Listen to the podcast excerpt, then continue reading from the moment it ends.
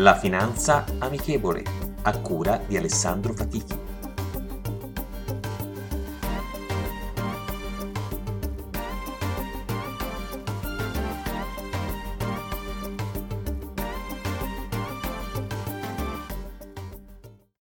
Buongiorno e benvenuti ad un nuovo episodio della Finanza Amichevole.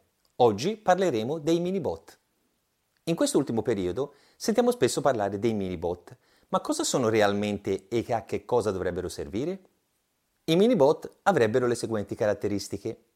Sono titoli di Stato emessi dal Ministero del Tesoro che non maturano interessi, di piccolo taglio, tra i cinque, dieci, venti, cinquanta e cento euro, cartacei e con nessuna scadenza, non sarebbe obbligatorio accettarli e senza un'emissione regolare.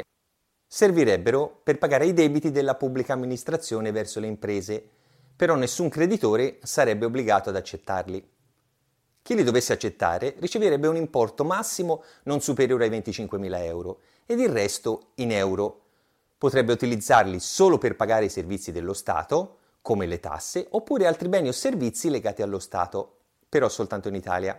Acquistando beni e servizi dalle imprese private, la pubblica amministrazione contrae debiti che spesso paga con notevole ritardo, creando non poche problematiche alle imprese che vantano questi crediti. Il ritardo è dovuto anche al fatto che la pubblica amministrazione non può indebitarsi oltre i limiti imposti dal patto di stabilità. Questo, secondo il governo, porterebbe a risolvere le problematiche di questi crediti, ripagando le imprese velocemente e dando loro una spinta alla crescita. Dall'altra parte, la Banca Centrale Europea non accetterebbe questa forma, considerando i minibot come una moneta illegale e come aumento ulteriore del debito pubblico. Il governo non li considera una moneta, la B C E sì e quindi illegale.